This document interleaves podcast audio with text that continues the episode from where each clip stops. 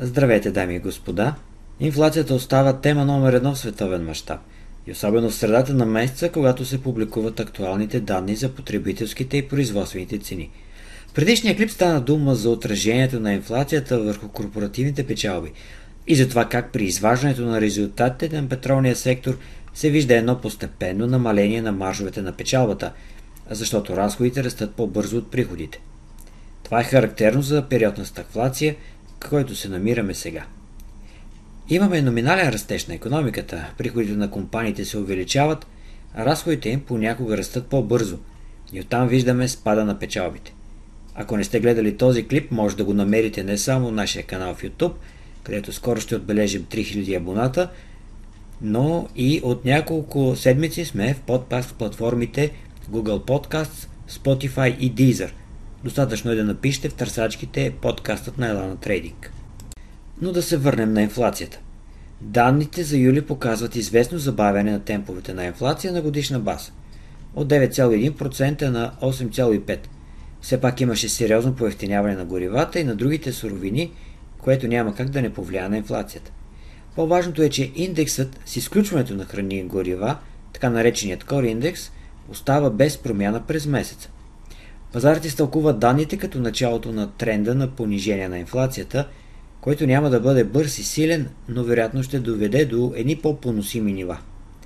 Дали това ще накара централните банкери да променят политиката си на повишение на лихвите е още рано да се каже, защото тя не се определя само от инфлацията, но и от очакванията на пазара за следващото заседание, всъщност ни показва, че те се връщат там, където бяха преди силния доклад за пазара на труда миналата седмица.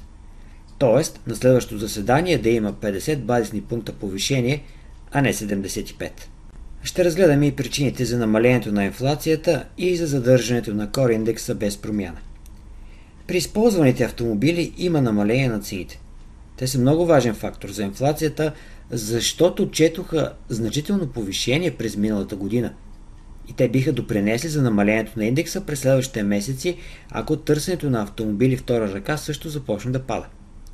Вярвам, че това ще се случи, тъй като кризата сега удря най-вече по-бедната част от населението. Но в същото време трябва да видим и разрешаване на проблема с доставките на чипове. Така че има един елемент на изненада, особено сега с напрегната ситуация около Тайван. Втората причина е сравнително умереното покачване на разходите за жилища. Те представляват почти 40% от кор индекса и се повишават малко по-слабо от прогнозите.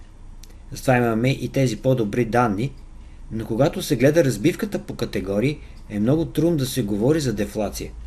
Тоест, в повечето от тези категории да се наблюдава трайно и силно намаление. Потребителските стоки, особено дрехите, са може би единственото изключение, защото стимулите в Китай за промишлеността водят до поевтиняване на износа от там и в същото време в увеличението му. Това сега се вижда в търговския баланс на Китай. Пазарът на облигации прогнозираше по-слаби данни за индекса на потребителските цени, ако може да се съди по значителния интерес към 3 годишната емисия по-рано през седмицата. Или, и тук искам да акцентирам, а вече не отдава съществено значение на инфлацията. Краткосрочни книжа като 3 годишните си влияят от лихвите, това са краткосрочен фактор, и от инфлацията, която е дългосрочният фактор в уравнението. Затова аз тълкувам интереса на инвеститорите към облигациите, към правителствения дълг – който се забелязва напоследък по следният начин.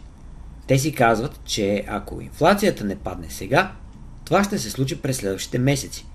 И колкото повече Федералният резерв се налага да повишава лихвите, толкова повече ще ги намалява в бъдеще. Затова виждаме две неща. Първото е този връх на доходността, който се формира сега.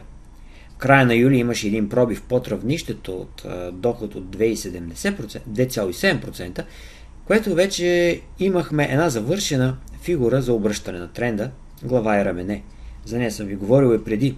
Но в интерес на истината това понижение на доходността не се случва толкова ясно и безпроблемно, колкото ми се иска, за да мога да кажа, че облигационният пазар недвусмислено дава сигнал за обръщане на посоката си. На сайта TradingView може да извадите много добра графика на дохода, защото такава липса в платформата Ела на Global Trader но може да следите тенденциите и чрез договор за разлика върху борсово търгуван фонд, като този на iShares за сегмента 7-10 годишни книжа. именно в платформата Lana Global Trader. На него се виждат цените на фонда, т.е. там прави дъно, тъй като цените и доходността се движат в обратна посока. Вторият сигнал от облигационния пазар е свързан с кривата на доходността, т.е. с разликата между дохода на 10 и на 2 годишните книжа. Когато краткосрочните облигации имат по-висока доходност от дългосрочните, получава се отрицателна стоеност и това се случва много рядко и особено в началото на по-сериозна економическа криза. В момента този показател е на едни от най-низките си исторически стоености и отговаря на нивата от преди дотком балона през 2000 година. Трябва да имате предвид, че до сега спредът винаги е стоял с месеци на отрицателна стоеност, преди рязко да тръгне да се покачва, когато Федералният резерв понижава лихвите. Тоест това няма да се случи скоро, в рамките на следващите седмици или един-два месеца, но пазарът недосмислено показва, че това предстои.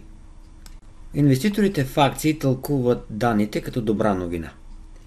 Колко добра и колко устойчиво би било покачването е спорно да се каже, защото още не сме видели как ще намалява инфлацията и съответно как ще реагират централните банкери. Знаете моето мнение, че още не сме стигнали дъното на негативните економически новини, включително и за корпоративните печалби. Така че не очаквам и да сме видели дъното на индексите преди един месец. Но не изключвам възможността от краткосрочен ръст на акциите, заради затваряне на къси позиции. Даже към това клоня, ако NASDAQ 100 успее да преодолее 13 555 пункта.